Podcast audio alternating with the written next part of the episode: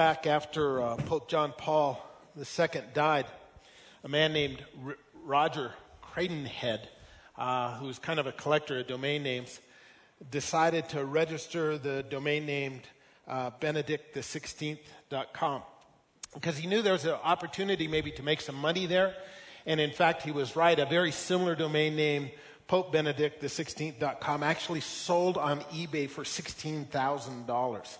Uh, Rome didn't know they needed those until uh, they named, took on the name Benedict. Well, anyway, uh, Cadenhead did not want money. He, he, he was a practicing Catholic. He had no interest in angering 1.1 billion Catholics around the world or his grandmother. So uh, he did want a few things, though. He was going to give the domain name to the church, happy to have them have it. But he wanted a few things in return. First of all, he wanted one of those hats. Okay. Second of all, he wanted a free stay at the Vatican Hotel. And third, he wanted complete absolution, no questions asked, for the third week of March 1987. I don't know what happened the third week of March. I was thinking about that and I realized, you know, all of us kind of have those weeks where we would like complete absolution kind of have them erased from our lives. This morning, we're going to uh, continue in our series on the Psalms. We're going to be looking at Psalm 51. We're going to be talking about what, what do we do when we blow it? How do we get forgiveness? How do we wrestle with the guilt and the shame that so often in our lives we feel so intensely? You know, it has struck me as kind of odd until I really thought about it. Um, you would think that Christians, people who are followers of Jesus, wrestle less with guilt and shame than the rest of the world, right? Because at the heart of our faith, we believe that Jesus Christ died for our sins, and because of that, we have forgiveness. So you would think coming to Christ would do away with your guilt and shame. But I look at my own experience and I listen to the experience of other people, and I discover that it's just the opposite. In my own life, I had far less guilt and shame before I was a follower of Jesus than after becoming a follower of Jesus. And, and I've wondered why that's the case. But you begin to think about it, and I think you can realize why. Guilt, guilt is the feeling we have when you, we, we violate a standard, right? Well, before you come to Jesus, there really is no standard except your own standard. So if you do something that was on the wrong side of your standard, you can just move it a little bit. So you don't have to wrestle with guilt. But when you come to Jesus, suddenly there's this, this standard of right and wrong, and seldom do we measure up to it completely. So now we wrestle with guilt. And we wrestle with shame. You know, someone has said that guilt is the feeling you have when you do something bad. Shame is the feeling that you're a bad person. Um, and, and that's a good distinction. But I think the nuance of that distinction is that shame has to do with relationship and the perceived perception of someone else. In other words, you, you, you, you feel shame when you think other people perceive you as a failure or perceive you as bad. Well, before I was a believer, there was no one out there perceiving me that way. But then I come into this relationship with God, and guess what? Suddenly I have the God of the universe watching my life.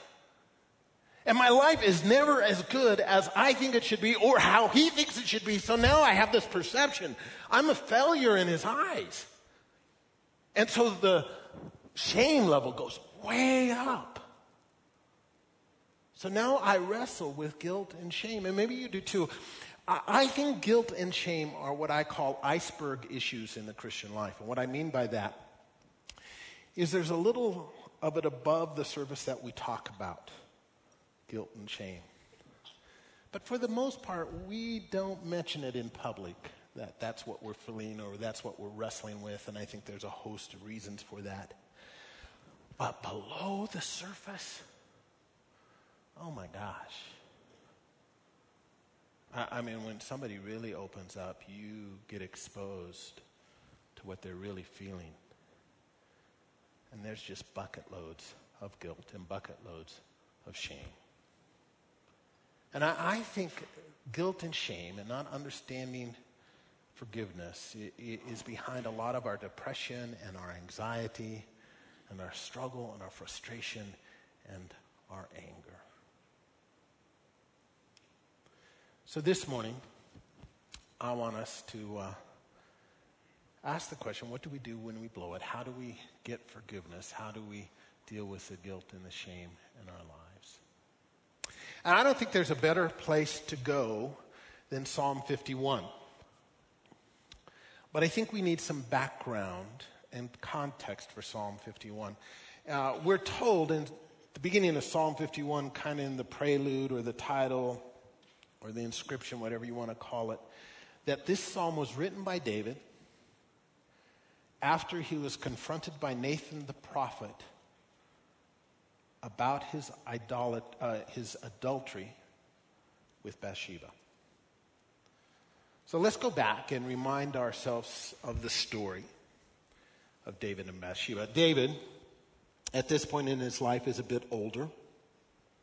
He, um,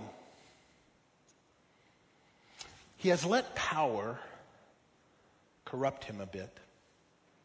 So he's thinking, you know, I'm not quite like other people. I'm a, I'm a little bit special. And it's the spring of the year. And his army, with its general Joab, is off fighting the Ammonites. It's curious that David isn't with him, but he's not. He's home at the palace. It's this warm spring night, and he goes out on the palace veranda and he's looking down over the city of Jerusalem. And he sees on the top of a house uh, a woman, an extraordinarily beautiful woman, bathing you know, we think of bathing as the thing you do every day. In that culture, you didn't do it very often. And when you did, it was really for ceremonial reasons. She's up on her roof, which is probably enclosed, trying to be discreet, trying to get ceremonially clean. She's bathing. And, and, and David is just captured with this woman's beauty, and he decides he has to have her. And he inquires, Who is this? And he finds out that this is Bathsheba, and Bathsheba is married to a man named Uriah. Now, Uriah is one of David's mighty men. There were 37 of them, and these were the men who risked everything to protect David. They were his personal guard.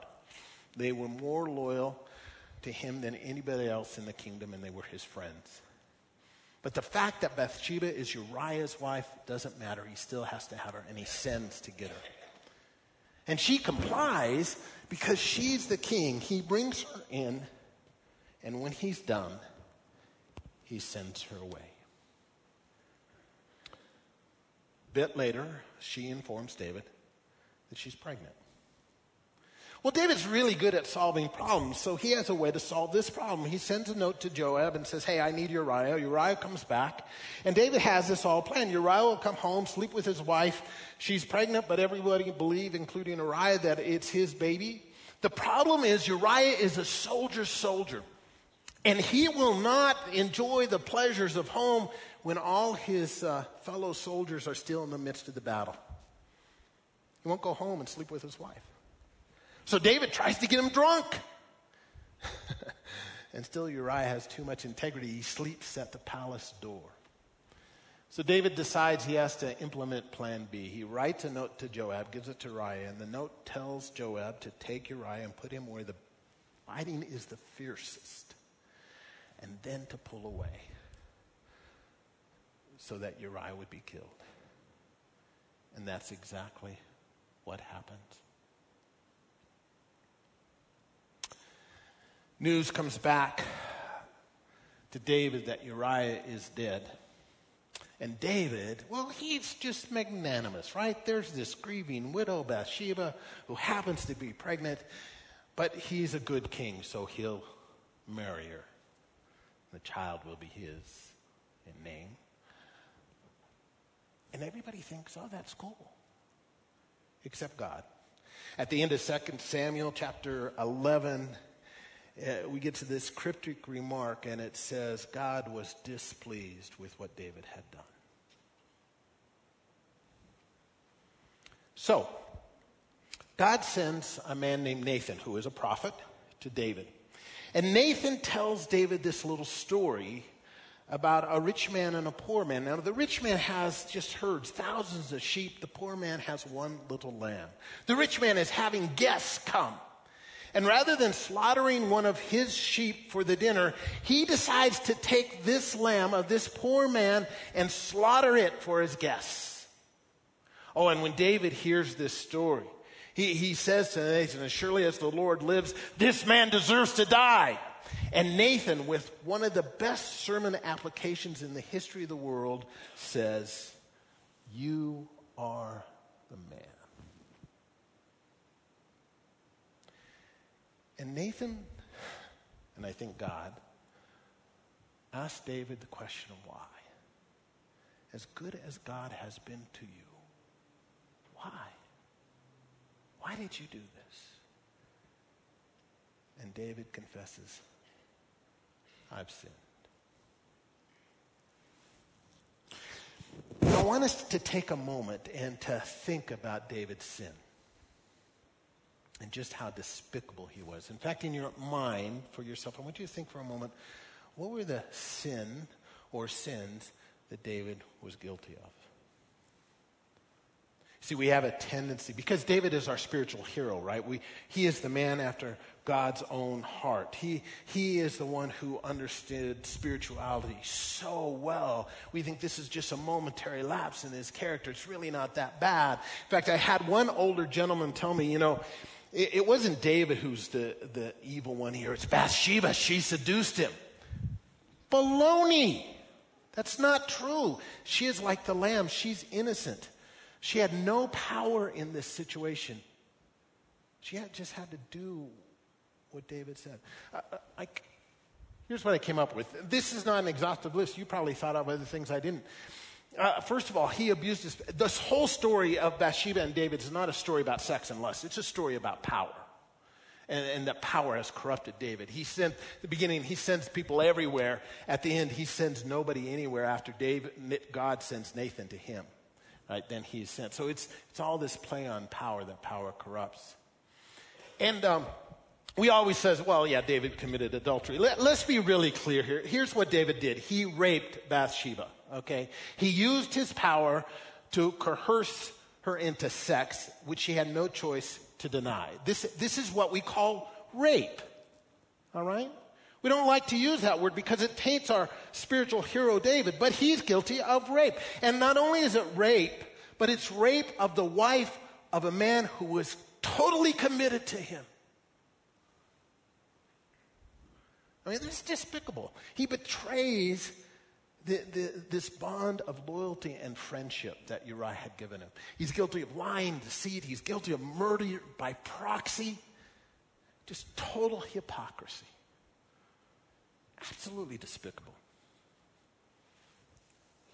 You know, when we listen to the story in David and Bathsheba, I think there's kind of two things going on in us for some of us, we relate really well. We can identify with David and how despicable he's been. In fact, that's where we're at sometimes. We're, we're feeling so bad, guilty, and shameful about what we've done. We actually actually believe there's no hope for us. There's no way God could love us, and no way anybody around us could love. If they really knew what was inside our heart and what we've really done, no hope.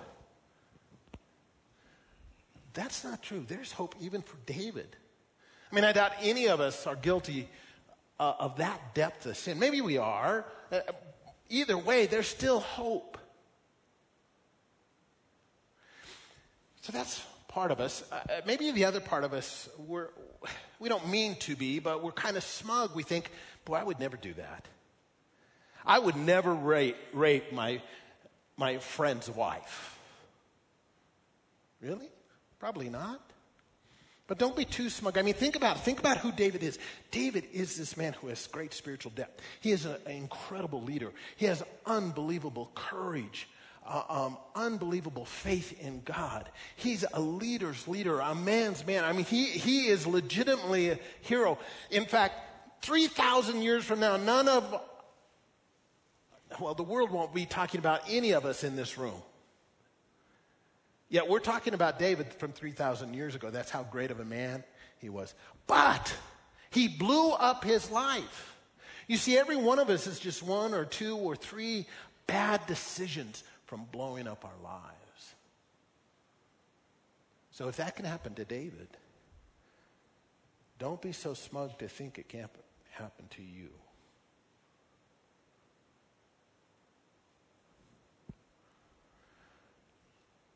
So, what do we do? What does David do? He says, I've sinned. This is David's response. Psalm 51. We've asked Jenny to come and read the psalm for us. Please listen.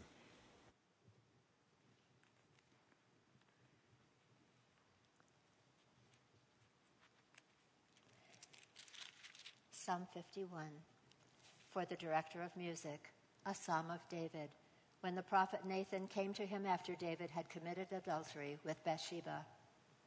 Have mercy on me, O God, according to your unfailing love, according to your great compassion. Blot out my transgressions. Wash away all my iniquity and cleanse me from my sin. For I know my transgressions, and my sin is always before me. Against you and you only have I sinned and done what is evil in your sight.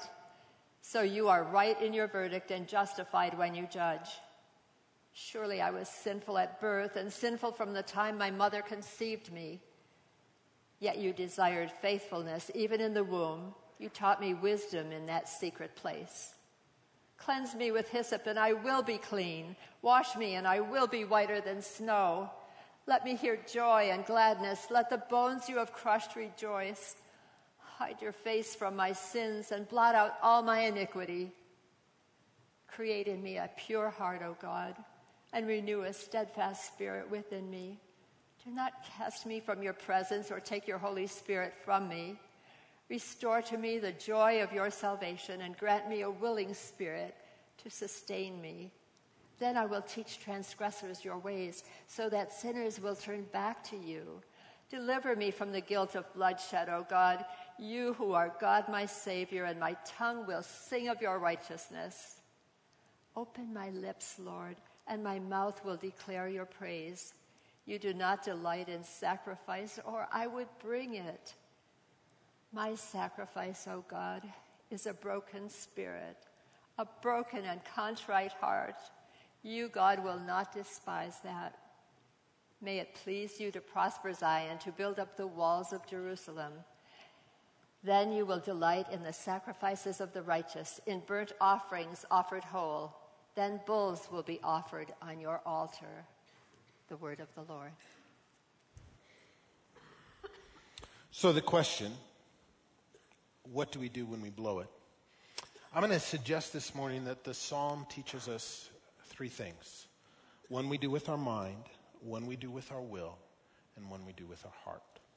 All right? Here's the first thing we have to admit with our minds that we've sinned. Look with uh, me back at verse 3 through 5. Uh, David writes, For I know my transgressions, and my sin is always before me.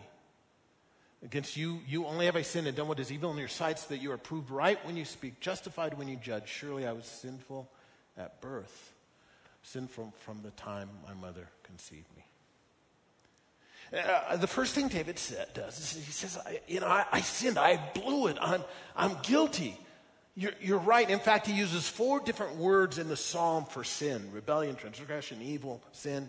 I mean, he, he's just, he's just he admits it. It's really interesting to me when you go to the scriptures and you talk about forgiveness, you would think that the way you get forgiveness is by asking for forgiveness.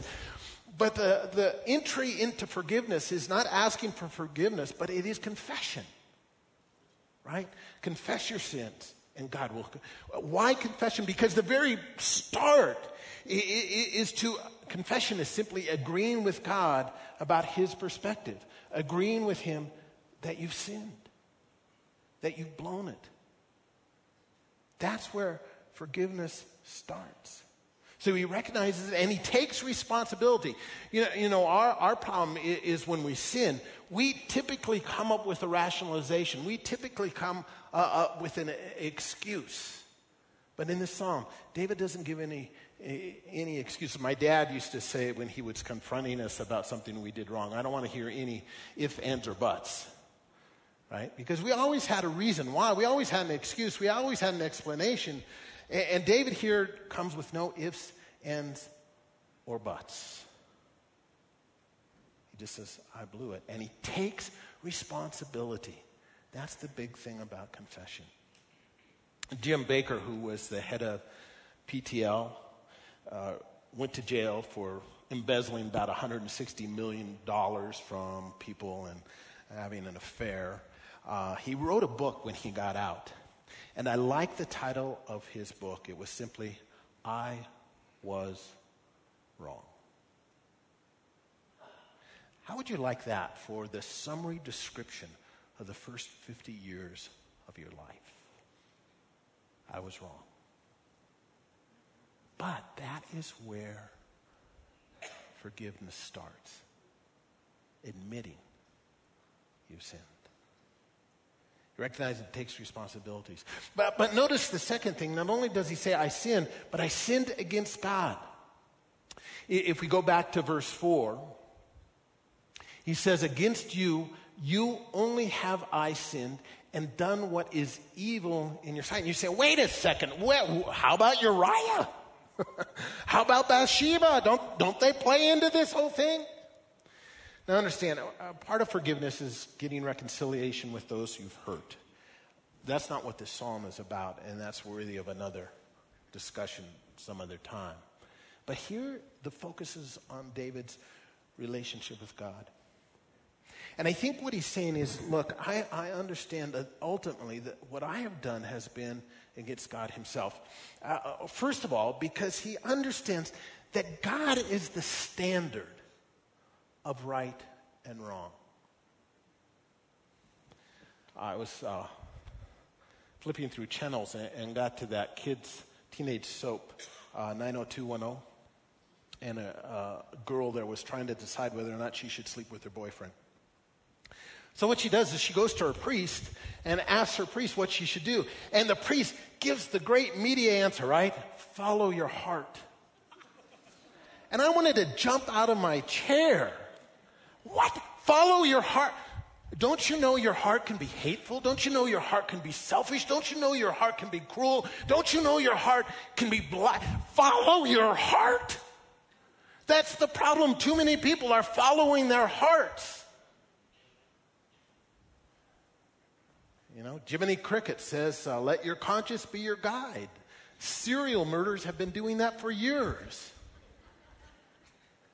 Our hearts and our consciences aren't the measure of sin. God is. And David is saying, Look, I, I realize I broke your standard, and that's the issue. But I think there's also something deeper here when he says, I sinned against you and you only. He's coming to the realization that in his sin, what it was at its very core was a rejection of God, a rejection of his love. In a sense, he was saying to God, You know, God, you're just not good enough. God, you really don't have my best interests in mind. God, you're not really the one I can trust to make me happy and fulfilled. I need Bathsheba. She'll do it. But God, you, you just can't. And that there is a point where, in our wrestling with sin and our confession, we have to face the fact that when we sin, we are rejecting God and His love. And in rejecting Him, we're breaking His heart. Because when we understand that, the, the emotion begins to hit us of what we've done. What we've done. So he says, I sinned, I sinned against God, and it is a reflection of my heart. It's interesting, if we look at verse 5, he says, Surely I was sinful at birth, sinful from the time my mother conceived me. I go, what's, what's he getting at? I mean, he just basically bad, And in a sense, what David is saying, look, like all of us, he suffers from a curvature of the soul. There's something uh, sin is not just a matter of doing bad things. Sin is a reflection of a broken and very flawed character. And we don't like that because what we want to do is we want to push sin to simply the external behaviors of our lives. Because if we can do that, if we can say, well, that was just my behavior, that was out of character for me, that's not who I really am, that's not what I would normally do, give me another chance and I won't do it again. Because then it distances us, right? And so what most of us do most of the time, we try to manage the behaviors of sin. And we think if we can manage the behaviors of the sin, then that's it, all it takes. But sin doesn't simply reside in our behaviors, it's just manifested there. Sin resides in our hearts. And if sin resides in our hearts, then it's not simply a matter of sin manage it. It, it, it becomes an issue of heart transformation. And we'll see this in the moment. That's what David wants because he realizes I mean, I raped Bathsheba, I murdered Uriah because I'm messed up. In so many ways, at such deep levels. I'm broken.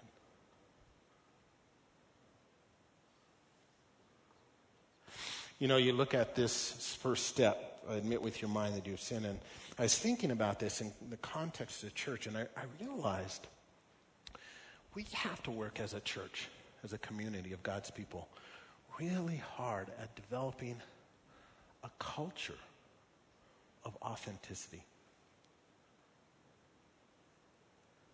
Because what we do, and I don't think it's intentional, it's, it, it, it's just by default, we want to have other people think highly of us. So we delude ourselves about our sin, and, and we delude others about our sin, and, and we kind of present ourselves better than we are, that we have it far more together. And, and that gets magnified in the church, right? Because the church is this community with expectations, standards that we're to live up to. So we kind of, not intentionally, but we end up playing this game where we're not honest.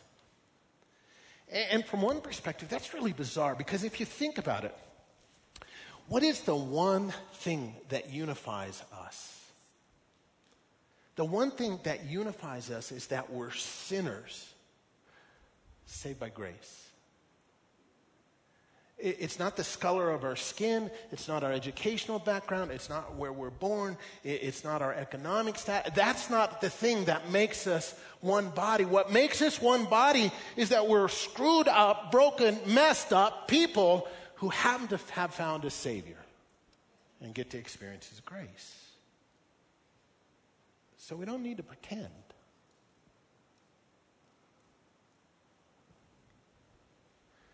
Because God is not very impressed with our righteousness, because we don't have any. I was listening to a sociology, a sociologist this week at a conference, and he's done his work on a group of people called the, the Dones. You've heard of the nones, those are people who have no religious affiliation. The Dones are people who were really committed to church and then decided to opt out.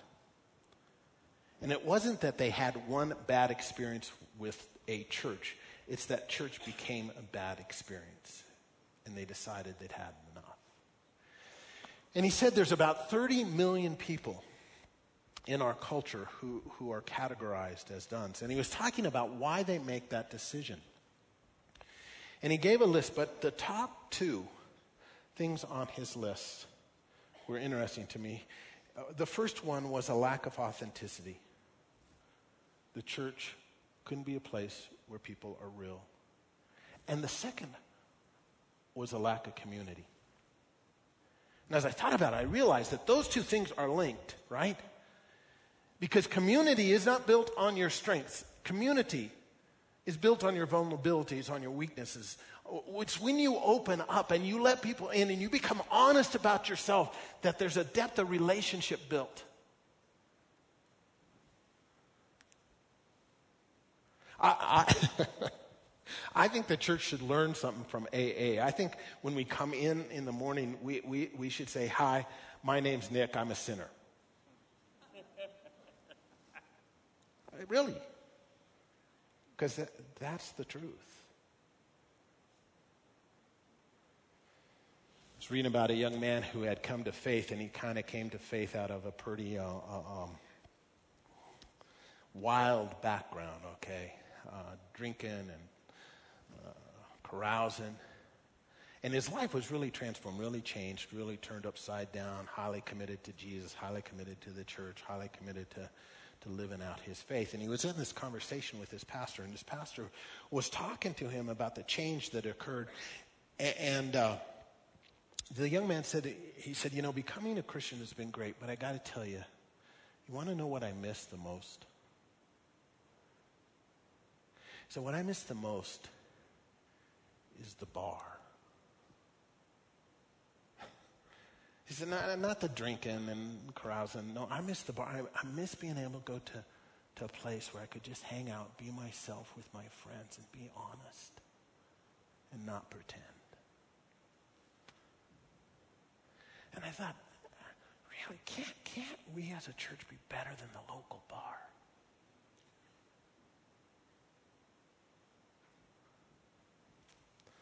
I like what Philip Yancey writes. He says, throughout the Bible, God shows a marked preference for real people over good people. in Jesus' own words, there will be more rejoicing in heaven over one sinner who repents than 99 righteous persons who do not need to repent. So, the first step with our minds, we admit we've sinned. The second step is with our wills, we have to seek forgiveness. Look with me uh, at verses 7 through 9. Uh, David writes, Cleanse me with hyssop, and I will be clean. Wash me, and I will be whiter than snow. Let me hear joy and gladness. Let the bones you have crushed rejoice. Hide your face from my sins, and, and blot out all my iniquity. Uh, in the psalm, David uses four words for sin to describe sin. He uses 19 words to describe forgiveness. And, and every one of those words is, is something that God does or is a result of what God does. And implicitly, David is, he knows that forgiveness can't come simply from himself. He cannot render himself forgiven. Forgiveness has to come from outside him. Uh, I like what uh, Laski said. Marghanita Laski was a humanist and atheist, prolific writer. Uh, was on a bunch of talk shows on television. But in 1988, before she died, she made this statement, and it, it's a really interesting statement. She says, What I envy most about you Christians is your forgiveness. I have nobody to forgive me. Now, we typically think, oh, we get forgiveness from the people we've wronged. And, and that's part of the experience of forgiveness. But what do we do when we have all this junk in our lives where there's not a specific person we've wronged, it's just out there? How do we get forgiveness for that? You see, there has to be someone outside that can render us forgiven. And you, see where, where David's going here. He says, I understand ultimately it's God that I sinned against, so ultimately it's He who has to forgive. But it raises this question How is it that God can forgive David? I mean, this is rape, murder, betrayal. How is it that God can render David forgiven. I, I, mean, God just can't say, oh, David, you're forgiven. Because for him to do that would simply violate his holiness and justice. Uh, there's got to be more to it than that. So, how does this happen? And I don't think David understands completely. I mean, he lives in this sacrificial system. He knows that they have to offer lambs and bulls, and somehow those become an atonement or substitution. But, but he, he knows that falls short. He knows that just must be pointing to something else, but he doesn't totally understand it. But he hints at it. If we go back, um, I think it's verse 7. Not, not yet. There we go. Thank you. Cleanse me with hyssop, and I will be clean. Wash me, and I will be whiter with snow. Hyssop was this little plant that had white flowers, and they would gather it in bunches, and they would use a bunch of hyssop to dip into the bucket of the, the blood of the lamb that they've sacrificed and then put it over their do- doorpost as a mark that this house was under the atonement, under the sacrifice, under the substitution of the blood. And that's this pointer. You see, David doesn't understand completely how he's rendered forgiven, but we do. Because ultimately, our forgiveness is found in Jesus Christ. Because Jesus Christ becomes our substitute. He becomes sin for us that we might become his righteousness. Now I want us to look at 2 Corinthians 5:21. Paul writes, God made him, Jesus, who had no sin, to be sin for us, so that in him we might become the righteousness of God. So he takes our place and pays our penalty and pays the price of our sin so that we can be rendered forgiven.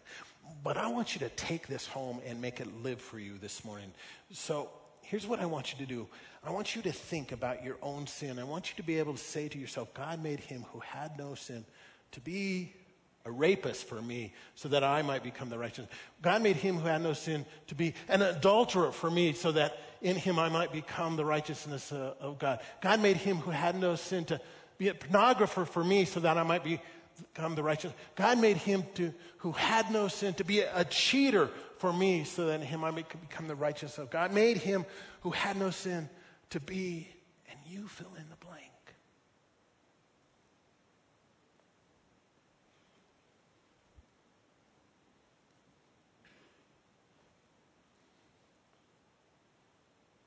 So that in him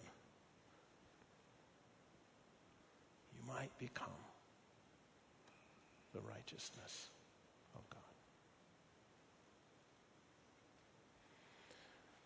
So, with his mind, he admits that he sinned. With his will, he seeks God's forgiveness. And then the third step is with your heart, you have to accept God's grace. And that actually means two things, okay? It, it, it, means, first of all, to have a contrite and broken heart. Um, look at, at verses 17 through 19 with me. 16 through 17, sorry.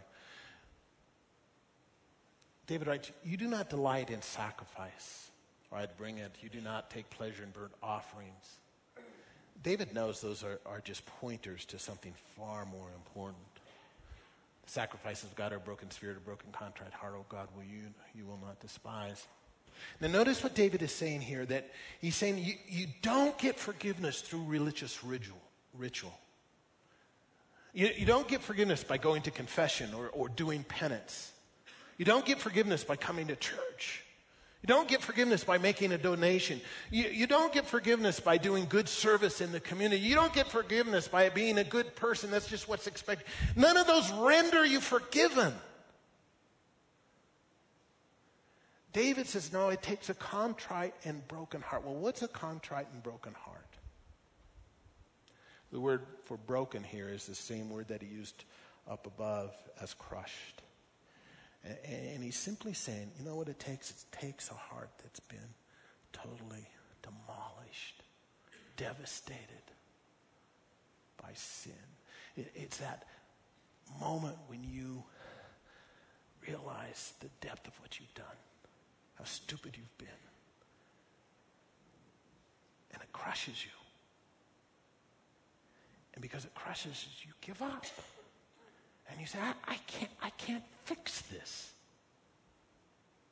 Because the moment you say, I can't fix this, God's going to show up. Because he can.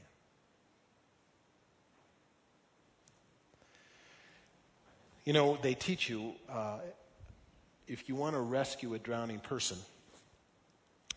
you don't want to get close to them until they're given up, until they're going under,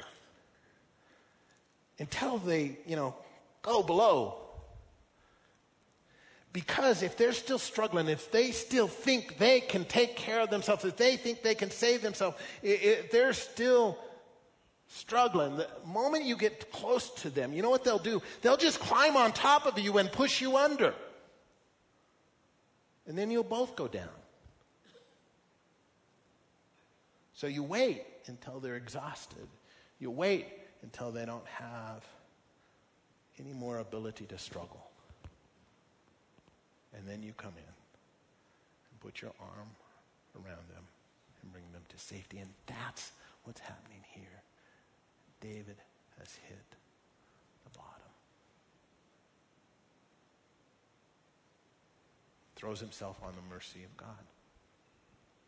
So not only does that take a broken and contrite heart, but uh, I think it also takes a trust in God's love. And we see this back at the very beginning of the psalm. This is where David starts the psalm in verses 1 and 2. He says, Have mercy on me, O God, according to your unfailing love. And the word there for love is that word that Larry talked about last week. We've mentioned before, it's the word hesed.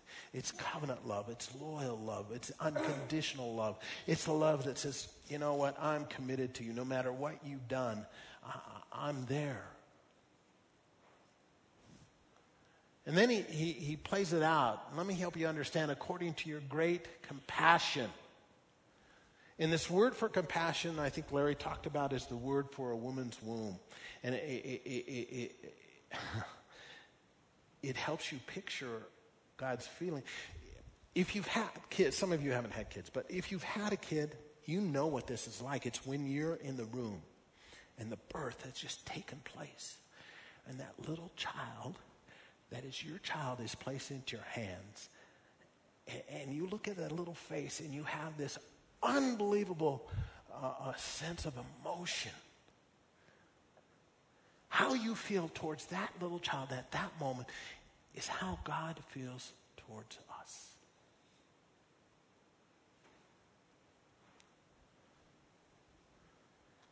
See, the, the question is do we believe that?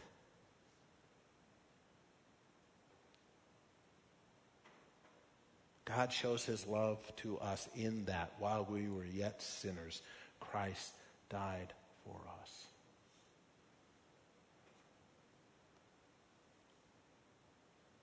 God doesn't love you because you're good. He loves you despite that you're bad. He loves you because you're his.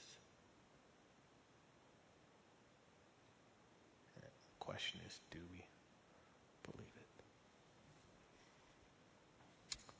Will Campbell, um, a black minister who was involved in the civil rights uh, movement quite a bit, wrote a book, a autobiography called Brother to a Dragonfly. And, and in the book, he's having a conversation with a friend of his, P.D. East, who, who was always arguing with him about the viability and reality of Christianity. And they had this little exchange. Uh, P.D. East says to him, Just tell me what this Jesus cat is all about. I'm not too bright, but maybe I, can get the hang of it if you could tell me what the hell the Christian faith is about, I wouldn't make a fool out of myself when I'm talking about it. Keep it simple. In 10 words or less, what's the Christian message? Let me have it 10 words. Campbell thought hard for several minutes and then he said, We're all bastards. But God loves us anyway. That's the gospel. And that's why we can be forgiven. And our guilt and our shame can be taken away. With our minds, we admit we sinned. With our wills, we seek his forgiveness. And with our hearts, we throw ourselves on the mercy and the grace of God. Can I get you to stand? I want to uh, close this sermon. We're going to take communion in just a few moments uh, uh, as part of the service. Um, but I'd like to, to end this part with uh, uh responsive reading, uh, Kyrie. Um, so I'll read a statement and then you'll respond with Lord have mercy or whatever comes up. You raise the dead to life in the Spirit, Lord, have mercy. You bring pardon and peace to the broken in heart. Christ, have mercy. You make one by your Spirit the torn and the divided. Lord, have mercy. May your loving mercy come to me, O Lord, and your salvation according to your word. Christ, have mercy. Your word is a lantern to my feet and a light to my path. Lord, have mercy. Oh, let your mercy come to me that I may live, for your law is my delight. Lord, have mercy. God, be gracious to us and bless us, and make your face shine upon us. Lord, have mercy. This is the good news of the gospel. And it is for you and for all. Forgiveness, whatever you have done, whatever you have failed to do, whoever you are, whoever you wish you were but are not, you are accepted, you are welcome. You are washed clean, you are raised up, you are forgiven, you are set free. In the love of Jesus Christ, you are loved forever. Amen. Amen. Let's pray. Father, we thank you for uh, Jesus Christ, his grace, and his love. May we walk in that and experience in the depths of our heart your forgiveness and your grace. Amen. I'm going to ask you to sit and prepare your hearts to participate in the Lord's Supper. When we do the Lord's Supper, we are reminded of Christ's sacrifice for us. We take the bread that represents his body, we dip it into the cup that represents his blood, and then we eat it. And that shows that we've partaken of what Christ has done. Prepare your hearts, and when you're ready, you can make your way to one of the stations and partake in the gift given to us through Christ.